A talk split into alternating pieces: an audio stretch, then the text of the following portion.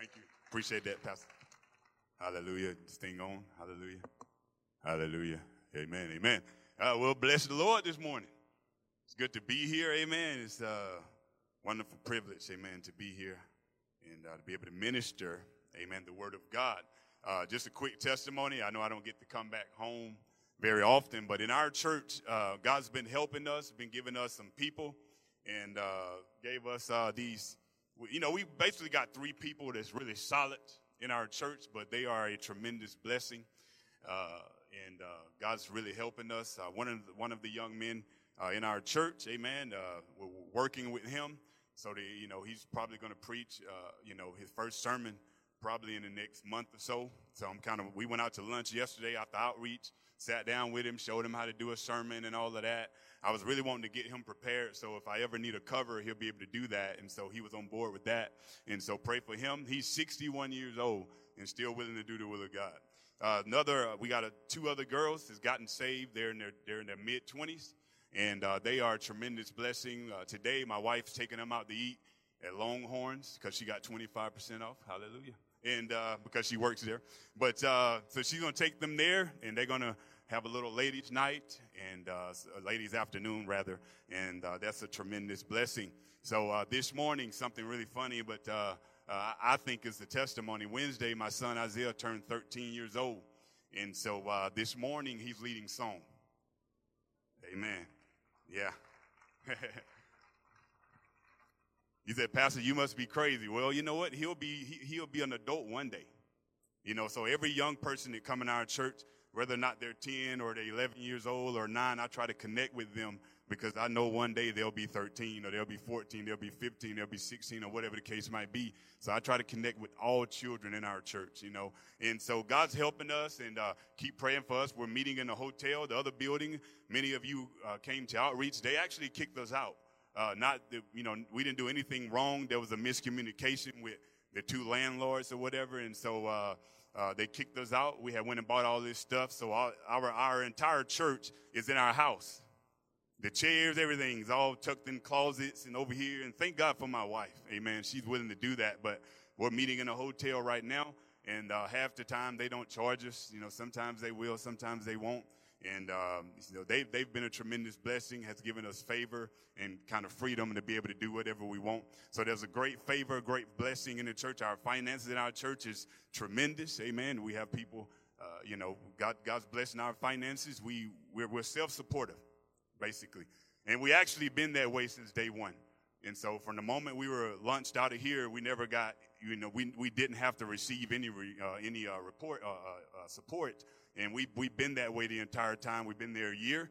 And um, God has grown our finances, and God is doing a great thing in Commerce, Georgia. You know, the, the, the population there is 7,000 people. And some of you here, you want to go pioneer, and you're looking at Atlanta and Cincinnati and California, and you know, California, all these big towns. Listen, God can move in a small town. If God, it ain't about the town, it's about God moving through you.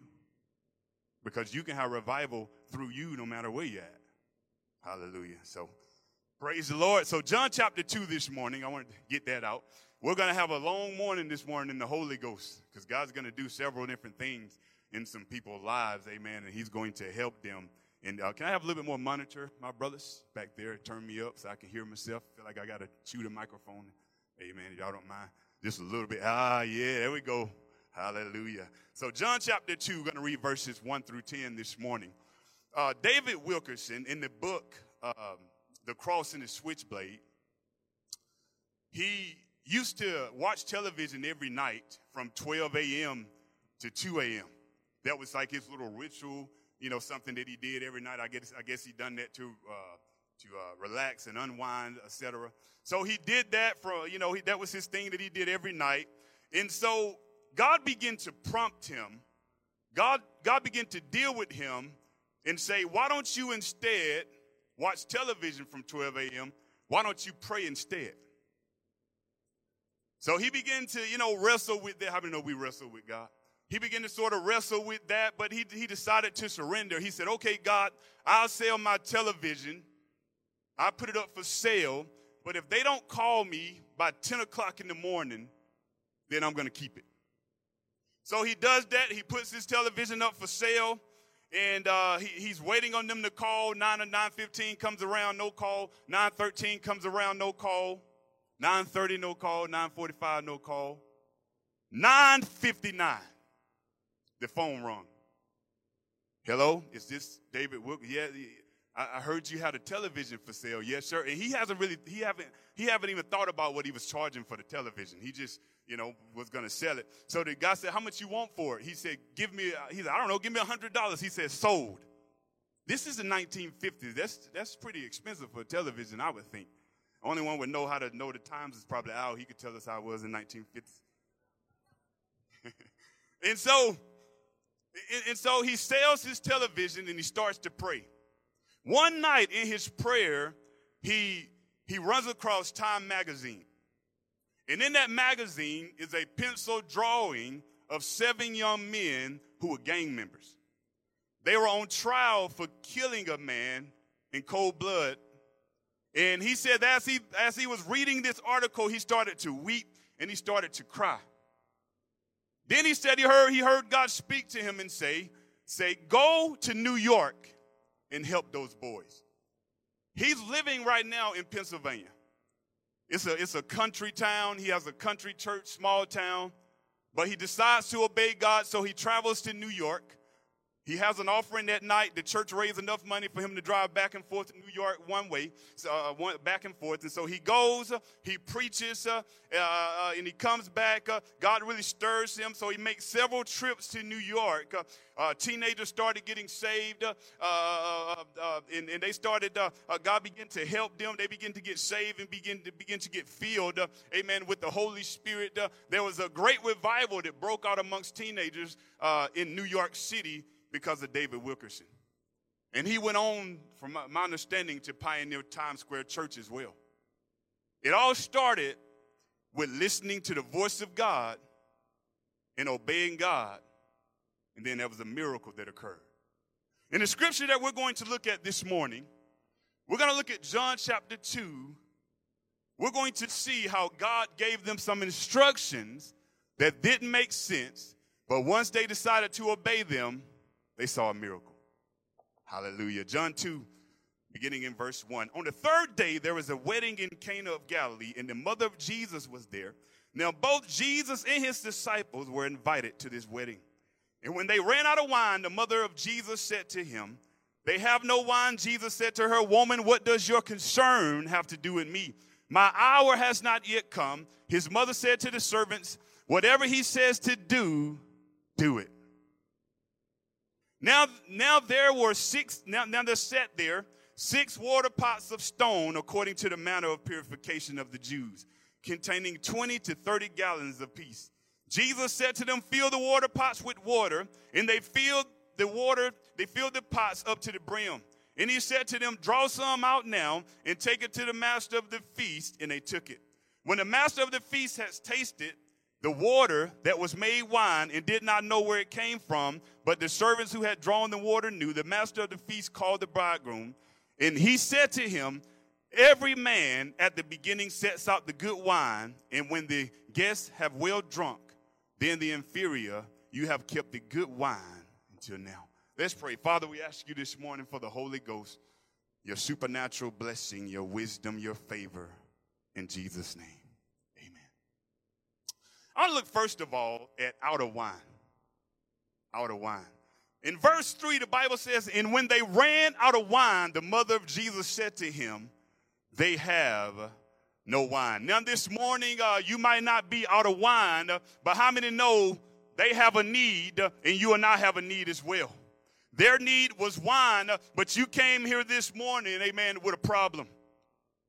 You came here this morning seeking a solution to your dilemma. You came here this morning hoping uh, that God can do something in your life. Uh, amen. Here these people are. They are having a wedding. Uh, this wine was central uh, to the party. Amen. It meant everything uh, to have wine at this celebration. Uh, and now all of a sudden they, they have run out of wine and they, they start to get frantic. they start to be afraid. we need more wine. and so this morning, like I said, you may not be out of wine, but, but what are you out of this morning? What do you need God to do in your life? Amen. What miracle that you need?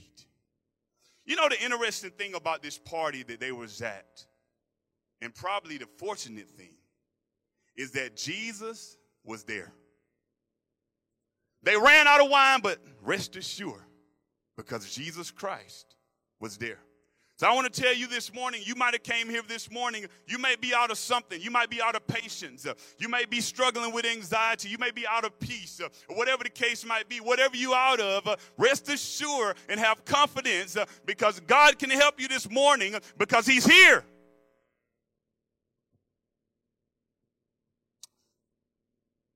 Mary shows us something in this scripture that's very powerful. It's a lesson here we need, that we need to learn. The Bible says that they ran out of wine and she took it to Jesus. Now we understand this morning that Jesus' father Joseph had passed away by this point. And so tradition tells us he was he, he had passed away. So she was probably used to taking things to him uh, and, and, getting him to help him because he would have been obviously, you know what, like the man of the house. Uh, but there's a lesson that we need to learn this morning uh, is that if, if we have problems, like I said, you may not be out of wine, but what did you need? What, what, what need do you have this morning? And the, the lesson that we learned from her is we must learn to take things to Jesus. You know, people call, uh, you know, they text me and call me. They're like, Pastor, I'm living in Wal- I'm at Walmart. I'm living in my car. Can you help me? Now, you know, I can't help everybody. We have three people in our church. and but you know what I do? Sometimes I will. I'll go to the grocery store. There's a lady a couple I think about a year ago. I went to the grocery store. I bought them some groceries and I took them by their house and I gave it to them. And you know what? They, they never prayed to get saved or anything like. How many know that only meets a temporary monetary need? But Jesus can meet the need of the human soul. And what I have learned about being a pastor is that it's not my job to fix everybody's problem. After you know you stay on the phone with people, talking with them and all that, uh, and constantly over and over, I'm like, yeah, you know, pray. You know, talk to Jesus because he is the answer. So Mary is teaching us something that you got a problem, you're out of wine, take it to Jesus. You out of money this morning, take it to Jesus. Because he has a solution. We need to learn to point people to Jesus Christ. I want to look secondly at whatever he says. In verse 4 and 5, Jesus said to her, Woman, what does your concern have to do with me? By the way, woman was not a term of disrespect. It was actually uh, a term of, it was, it, it, it, it, that's the way you would address someone who had rank. You would say woman. So it wasn't like he was like, woman, you know, in the American, that's how we, you know, shawty, what you, nah. But, but it wasn't disrespectful. He was saying that because she had rank. That was his mother, okay? So let me just throw that out there. Jesus rude. Say, what woman, what does your concern have to do with me? My hour has not yet come, his mother said to the servants. Whatever he says to do, do it. Listen, whatever your need is, God can help you, but there might be some instructions attached to the help. The key to seeing God move is obedience to his word. Mary goes to her son without a wine. Jesus says, My hour has not yet come. She goes to the servants and says, Whatever he says to do, that you need to do. I don't know if you ever thought about that. Why, why would she say that? Because she must have understood what he was capable of doing. Think about this. Why she go to him? Because, and I know we say that this was his first public miracle, but how many know, how, how, how do we know there was not miracles around the house? None in the Bible said that couldn't have happened. It was just, this is going to be the first public ministry. But he could have been, she, she saw something. There was a reason she went to him. Two reasons I want to bring out. She knew who he was, and she knew what he could do. Jesus is here this morning. He's a miracle worker. And if you knew who he was, and you knew what he can do, you'll take it to him. Reinhard Bonnke He was a, many of us know him, Africa. He's the only person that I know had prayed uh, with a million people to get saved at one time. I don't know anybody else uh, ever done that, but uh, if you have, let me know. You know, I'll start using you as an illustration. And so, well, Reinhard Bonnke was a powerful man of God. He was he he was uh he went to Africa to preach, and no offense, uh, okay. He noticed there was nobody in the church under sixty. Everybody was old. Oh, even if you if you over sixty, I'm not calling you old. I'm just saying. He's preaching in the church. He says, Where are the young people? There's no young people here. Everybody got gray hair. You got gray hair. Thank God for you. I'm just using the illustration. My brother right there. It's okay, man. We, we respect you. Hallelujah. But but he says, he says, uh, where's all the young people? And the pastor looked at him and said, You want to know where the young people at? He said, Yeah. He said, Get in my car. So he got in the car, they're driving. They pull up to this nightclub, there's a huge disco ball. How many remember disco? Al Cooper, you remember disco? Yes, he but Dale might remember disco too. Hey, Amen. Andy, you remember disco? Uh, no, uh, but anyway, for you young people, the disco is a big old ball with lights, and it turns around and around, and there's music that sounds like this. Y'all got it? That's the disco. So he pulls up to this disco, and the pastor says, Yeah, all the, all the young people in there. He said, This is the disco. Ron Bonnke said, This is disco. He said, Yeah, it's a disco. He said, The Holy Spirit spoke to him and said, Go inside that disco. So he was like, Okay, doesn't make sense, but I'll go inside the disco. So he walks inside the disco, and if my recollection of the story correct, the Holy Spirit spoke to him and said, Go find the owner. He goes and find the owner. God prompts him to ask the owner so that he could preach. He asked the owner if he could preach for five minutes. The owner looks at him. He says, You want to preach in the nightclub?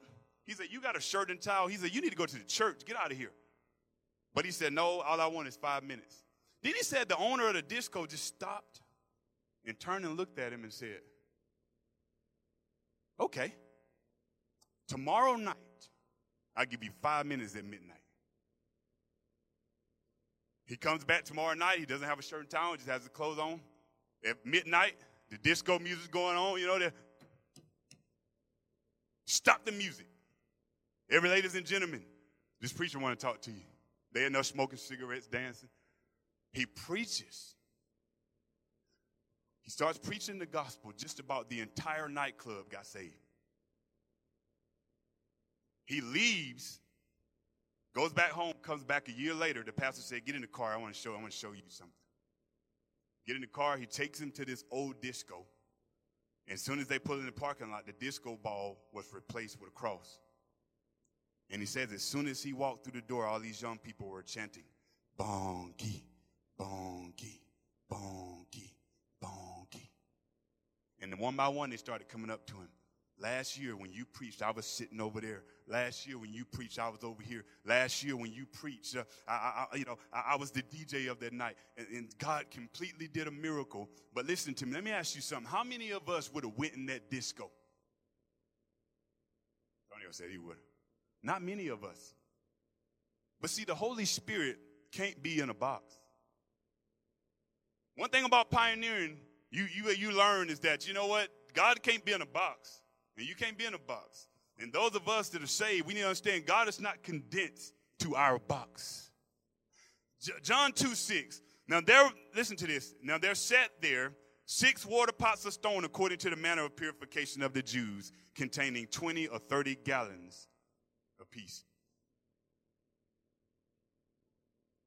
My point. Those were used for washing hands. They contained 20 to 30 gallons of water apiece. They were used for, the Jews would use them for washing their hands. It had nothing to do with wine. My point is this the instructions that God might be giving you this morning may not make sense. But if you're willing to obey, then you can see water be turned to wine.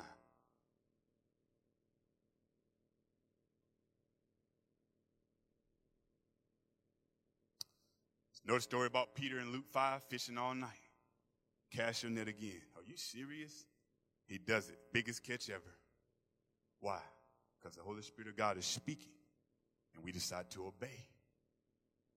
And the miracle occurs.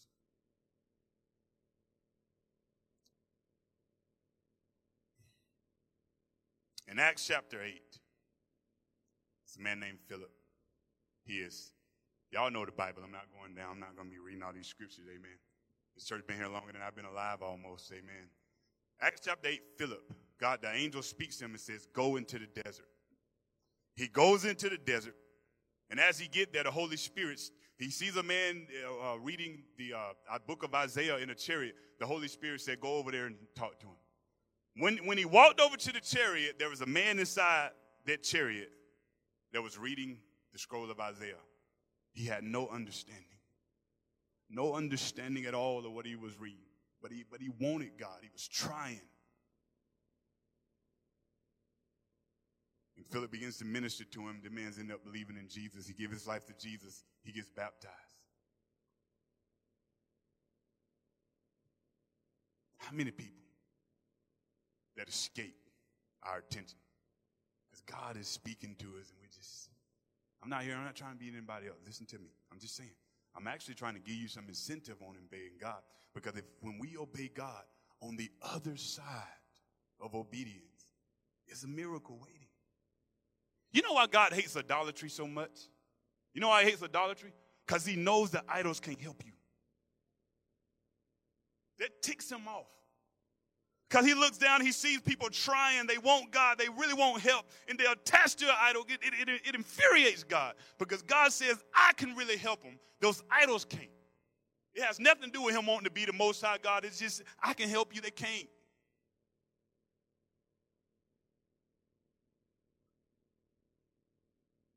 How many miracles, man, escape us? Myself included. Years ago, I was working at Pilgrim's Pride. God was dealing with me to witness to these group of guys. I got off work. I said, No way, God. No way. Left walking. I remember feeling convicted after I started walking. And as I'm on my way home, there was a young man standing over there, just standing. I don't know, God put him there, I guess. I said, I'm going to make it up, Lord. I'm going to go witness to him. I went and witnessed to him, he gave his life to Jesus. You know, all God's trying to do when God is prompting you, He loves you. And all He want to do is use you at maximum capacity. Because you and I can have as much as God as we're willing to have.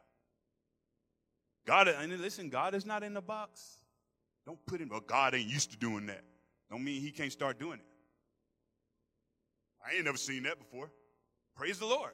We glad you have it. Because if you've seen everything, then we're in trouble.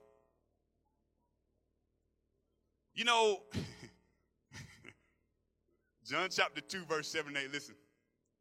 Jesus said to them, Fill the water pots of water and fill them up to the brim. Like I said, this doesn't make sense. And he said to them, Draw some out now and take it to the master of the feast. Specific instructions. What instructions this morning God's giving you? You need to remember something.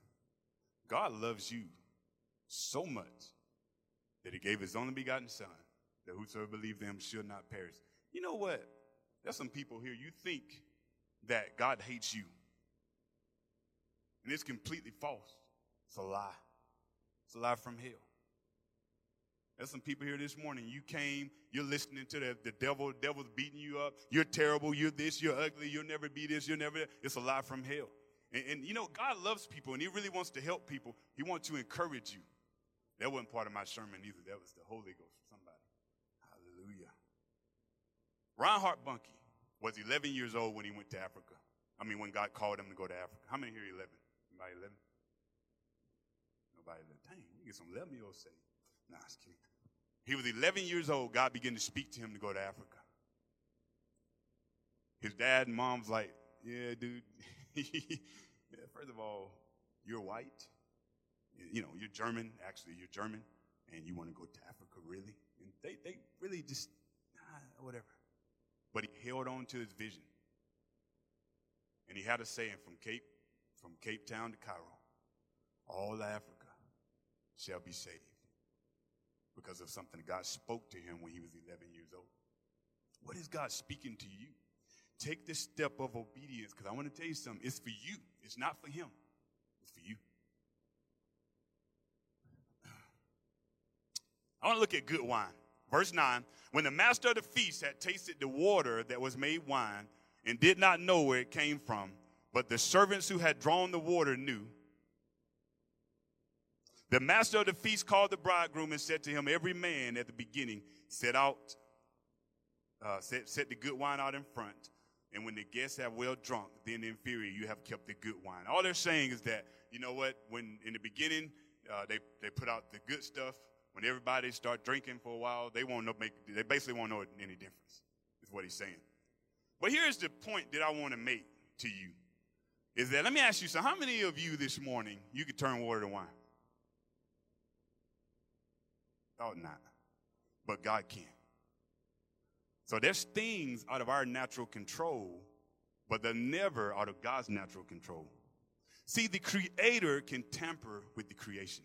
You need to always remember that. God created everything. God can tamper with creation. We can't, but he can. What you create, you know how to change. Years ago, I was putting together a trampoline with my then brother-in-law. Uh, I don't know what you call it. Uh, we were putting together this trampoline. We took the directions and we threw them. I need no directions, man. We men. We need directions for it. put it together. Put it together. An hour later, my wife. Yeah, y'all think Jessica's all this sweet person. It's Nah, just kidding. But now she has a way of just kind of rubbing it in, you know, with a look. But she came out and she said, uh, yeah, y'all, that's right. Course it's right. What do you mean it's right? Of course it's right. What do you mean? We're, we're two men doing this. Not just one man, but two men. We looked down. It wasn't right. We had to take that thing apart and reassemble it because we threw the instructions away. Some of you this morning, man, we're just trying to do our, we're trying to do life by ourselves, ain't we? We're messing up, man. 24 years, 30 years, 40, 50 years of our life. And we look back and like, man, I messed up. Let me go get the instruction manual and put it together correctly. What, what is the instruction manual? This is God's instruction manual. Whatever he says to do, do it. Because there is a miracle on the other side. You single woman here this morning? Do it God's way. Because the devil wants to rip you off. If you do it God's way, there's a miracle waiting on the other side, and you'll be happy. Can I tell you something? Those of you, you want to get married? I can, I can mention marriage now. I'm actually a pastor, so I can say something about it.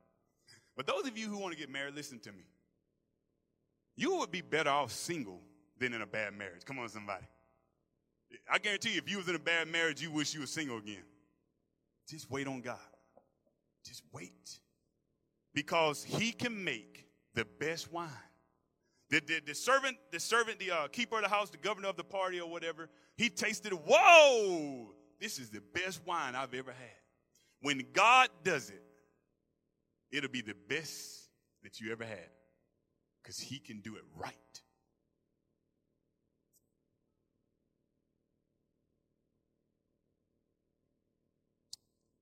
Hold on. Stay patient. Allow God to move in your life.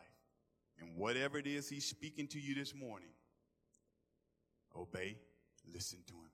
I'm telling you, you won't regret it. I'm telling you, you won't regret it. The miracle, man, is on the other side. It's, it's, I'm telling you, it's going to blow your mind. And, and um, just do it. Because God has your best interest at heart. He has your best interest at heart. God wants you doing it. Maybe God put a ministry in your heart, do it. Maybe God put something to witness on your heart, do it. Maybe you're single, God put a girl on your heart, do it. Ladies, you just wait on Him, amen. Whatever it is, a business venture, God, do it. Whatever it is God put on your heart, whatever He says to do, do it. And boy, Charmaine, did God speak to you to start a business?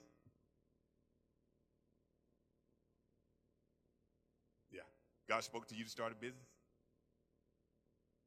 See what I'm saying? These two businesses has been a tremendous blessing to this congregation. They've been a ministry. Not just a business, but they actually been a ministry. So who knows what God wants to do? Amen. Let's all bow our heads this morning.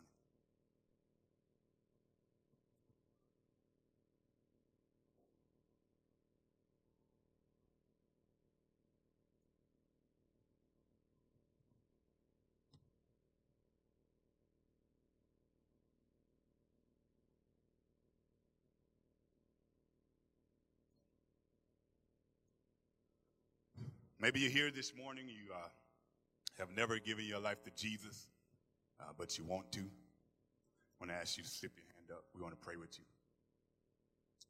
Amen. You're here this morning. You've never given your life to Jesus, but you want to. Slip your hand up. Amen. We'll have somebody pray with you. Maybe you're here and you backslidden. You've given your life to Jesus before, but you have turned away from Jesus. This morning, I want to encourage you to return back to Him. He has a plan for your life. Let's you slip your hand up. I want to pray with you. You have given your life to Jesus before, but you you're living in you know you you you're not living the way that you should be living. God is dealing with you because He loves you. You know, Jesus told the Apostle Paul, He said, it's hard for you to kick against the goads. Anybody here who's ever been in farming or dealt with cattle, or goad is like a long stick that they would use to poke the livestock to get them to go in the right direction and to basically to annoy them, but to annoy them so they do right. So that's you this morning. You, you feel that little tugging, that little push. All God's trying to do is let you know that He loves you, that He has a plan for you, that He has a purpose for your life and he's madly in love with you. I don't care what you've done this morning. He said, Pastor, you won't believe what I've done. I don't care what you've done. Jesus died for all sin. Jesus died for all sin. What about the unpardonable sin? The unpardonable sin is, is any sin that you don't repent of is unpardonable. You don't repent, is anything can be unpardonable. This morning, if you're willing to come down, give your life to Jesus, He'll forgive you. You don't know what I've been watching. You don't know where I've been going. You don't know the words I've said. Well, you don't know what I was watching. You don't know where I went. You don't know the words that I said. But I'm forgiven. And you can be forgiven as well. Why? Because the love of Christ can, can wash away any sin. You know, the Bible says where sin abound, grace abound even more. Yeah, your situation might be messed up, but the grace of God is even greater than that situation. That's you this morning. Give it one more shot. There's some people here, man. I'm telling you, they're here. Need to. This is the first step. You raise your hand and give your life to Jesus. You're gonna you're gonna see God do a miracle. I'm giving all. I'm, I'm gonna throw it out there one more time to anybody. You'd like to receive Christ this morning. You never received Him. Slip your hand up. I want to pray with you. Anybody? All right. Those of us that are saved, God might be speaking to you about something. I'm sure that he was. What is, what is it that God's dealing with you to do? Like I said, maybe start a ministry. Maybe, you know, start a business. Maybe, I don't know, whatever it is between you and the Lord, but he's speaking something to you. The reason why he's doing it is because, listen, you got to understand when God looks at you, he don't see what you see. You see what you see in the mirror and what the devil tells you. That's not what God sees. God is prompting, stirring some people because He want to use your life. Why does He want to use your life? Because He loves you. He paid the price. You belong to Him. I'm going to open the altars up this morning. You come on down if anybody come down.